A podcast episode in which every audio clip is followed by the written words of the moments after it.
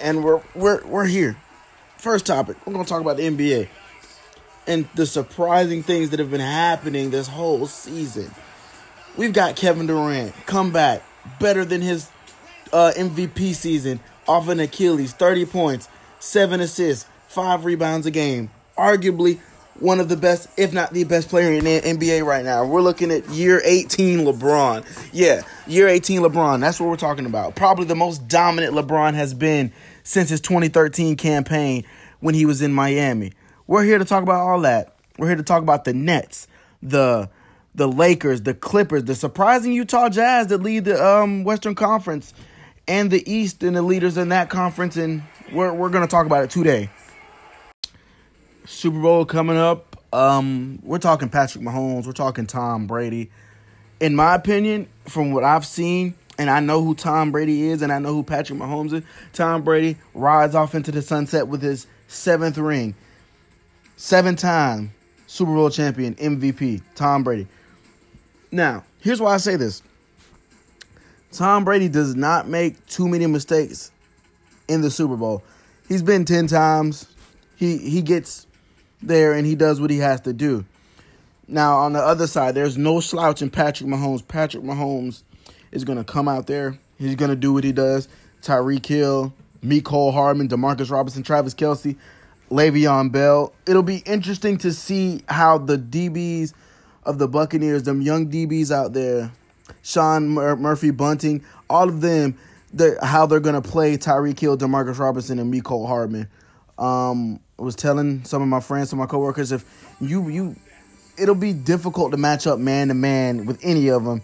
So maybe play a cover, maybe play a cover two, cover four, cover six, robber one. Um, you got to find a way to to get those those guys locked in and, and being able to cover them for a whole hour of football. So that'll be interesting. Travis Kelce. Now it'll be an interesting matchup across the board. It'll be Travis Kelce versus Devin White and Lavonte David. Travis Kelce. He's he's had a thousand receiving yards for the last four years. He's the only tight end to do that. So I I think the the Chiefs win that game if they can get Travis Kelce involved early and often, get him the ball in however ways you can get it to him. Because if you can get Travis Kelce the ball, that'll open up everybody else. Tyreek Hill, Demarcus Robinson, and Mecole Hardman. That'll be an interesting game. But I have the Buccaneers coming out 34 24. Tom Brady, seven time Super Bowl champion, and we're looking at the GOAT forever. Nobody's getting seven rings. Nobody will probably even get close to that. Now, another big topic is we're here to talk about that trade the Rams made for uh, Matthew Stafford. Thank you. Finally, Matthew Stafford is out of Detroit. I don't feel like Detroit after Megatron left. I don't. I feel as if they didn't. They didn't have anybody to help him. Yeah, Kenny Golladay. It's Kenny Golladay, but you know he's not a game breaker. You get Matthew Stafford with Cooper Kupp. Cooper Kupp probably one of the most underrated receivers in the league. You get him with Robert Woods, and then you pair him with Cam Akers, and this this turns into a, a very scary Los Angeles team because of that defense. And you know the defense is going to do what they do. Aaron Donald. I think I think the Rams won this trade, but the the contract link that has pretty much bind in by the uh the Lions, man. They're gonna look to move Jared Goff probably after the season. He's not productive, and there's nothing wrong with Jared Goff. Jared Goff's pretty good he's not top 10, but then once you find, you know, he misses some of his reads, it, it, it, it's okay. It's okay. But I think the Rams win that trade, and the Rams will be a team you have to look out for next year with the addition of Matthew Stafford because Matthew Stafford, I've always thought, has been pretty good, just very underrated because of where he plays at. Detroit doesn't didn't really try to help him get any top targets, any receivers, you know and it, it, it happens. It's NFL, but we're looking at the Rams being a scary team next year and contending for that championship spot in that NFC West. The Deshaun Watson, Deshaun Watson, we have an issue. Houston, we have a problem. Uh, Deshaun Watson has demanded a trade out of Houston, and I think this is great for his career. But there, there are rumors speculating that he wants to go to New York. it's it's like he wants to go to another uh, from one dumpster fire to another dumpster fire. And if I'm Deshaun Watson, I'm looking for a contender. I'm looking for a team that needs a quarterback. I'm looking for. I'm looking at the Steelers. I'm looking at Washington. Washington. After what I saw from this season with the emergence of Chase Young, um, Scary Terry, that offense, I would try to move out there. Um, no disrespect to Alex Smith. Uh, I would just look for. I just would look for a situation to where I could thrive. Deshaun Watson's t- top five quarterback in the league. Even for with what he's been given this year, you can look at his numbers and you can tell he contended as a top five quarterback. Even though the Texans went four and twelve, and it's understandable that you want to get out because Bill O'Brien was an awful coach. Um, probably one of the worst head coaches and GMs I've ever seen. Uh, really, he traded D Hop, and that was that was retarded. At, at, the end of the day, you found um, Deshaun Watson. He kind of reminds me of a young Tom Brady, even with the weapons he was given. You know, Brandin Cooks, Will Fuller. Uh, he still put up great numbers with the supporting cast he was given. Not once did he complain about him not having a target, and uh, we're here to look at that. And I think whoever gets Deshaun Watson needs to add weapons around him immediately. You do not want to waste this young man's career because he is a go getter. He is a leader, and he will do whatever he needs you to him to do to get him to the next level. He'll put the team on his back.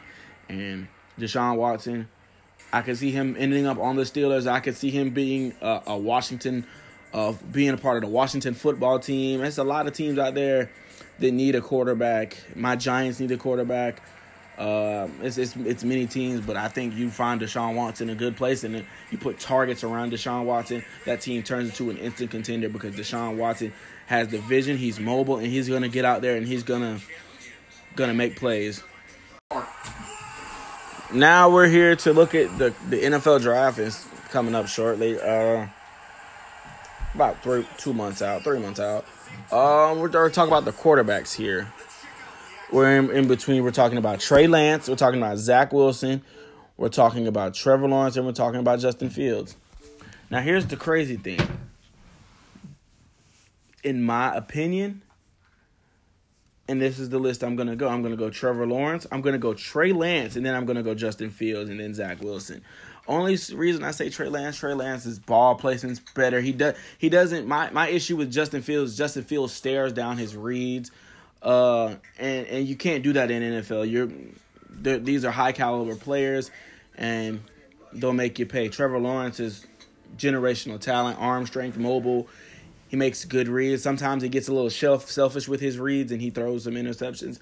But I think Justin Fields will be the sleeper of this one because Ohio State quarterbacks have not had what we call an amazing career out of Ohio State. Dwayne Haskins recently got released, but signed with Pittsburgh. Signed with Pittsburgh. Uh, Jones, Braxton Miller actually moved to receiver. So I hope Justin Fields can break that. Now, my issue with Zach Wilson is Zach Wilson. His decision making is is is iffy sometimes.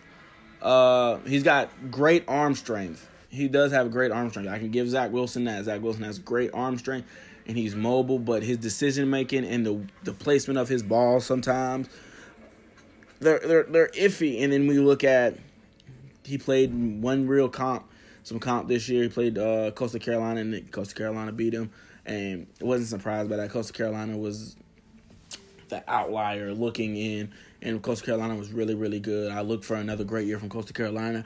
But um, Zach Wilson, just if he reads sometimes and sometimes uh, his decision making when it comes to throwing the ball in certain places and making certain moves, I don't think Zach Wilson has has figured that game that part of his game out yet. But he's cool. Well, he'll he'll mature and he's got a lot of upside. I hope he doesn't turn out to be a bust. But the quarterback list, I'm gonna go Trevor Lawrence, Trey Lance, and I'm gonna go Justin Fields and then Zach Wilson switching to another topic, we're going to talk about the NBA, and we're going to talk about what I've seen throughout the year. Kevin Durant, by far, has got to be the best player in the NBA right now, coming off an Achilles, more dominant than his MVP season back in OKC. He's shooting 54% from the field and like 40% from three. Kevin Durant looks like a man on a mission, and with him adding James Harden and you know having Kyrie Irving, the Nets find some depth. They'll be okay. But um, I I I've, I've told some of my friends, coworkers, I feel like you you use Kyrie Irving and trade him to get some depth. I I wouldn't trade him back to the Cavaliers because I'm looking at it like this: you can get a big man and you can get a solid bench player. And I was thinking that if you trade Kyrie for Kevin Love and Andre Drummond, which the Cavs will do it, you you, you put yourself ahead of the game because you already have DeAndre Jordan and you get Kevin Love, which can be a stretch four coming off the bench, or you can start him. You can do whatever you want with with Kevin Love, but that's the good thing about the Nets. You can find uh, you can find certain things with them. They're not very good defensively, and we've seen that. How many points they gave up? They gave up 147, 148 to the Wizards the other night. Probably the worst team in the NBA right now. Uh, you got to figure out if you're the Nets, how are you going to play defensively? How are you going to be able to find ways to get stops on defense and not give up so many points? They're the last in defensive efficiency since adding James Harden, but their first offensive. But do you want to trade offense for defense? No, I really want to have a great offense and be better on defense. And the Nets have to find that that mold where they can do both of those things and they can go lock up on the defensive end and get it to KD, Kyrie, all of them, and you can and, and get to work. But at the end of the day, you got to find somewhere you can get a stop on the end of the floor, and you can go back and get in transition and score baskets. That's all you have to do. That's all you have to do. And that's just a little bit for today.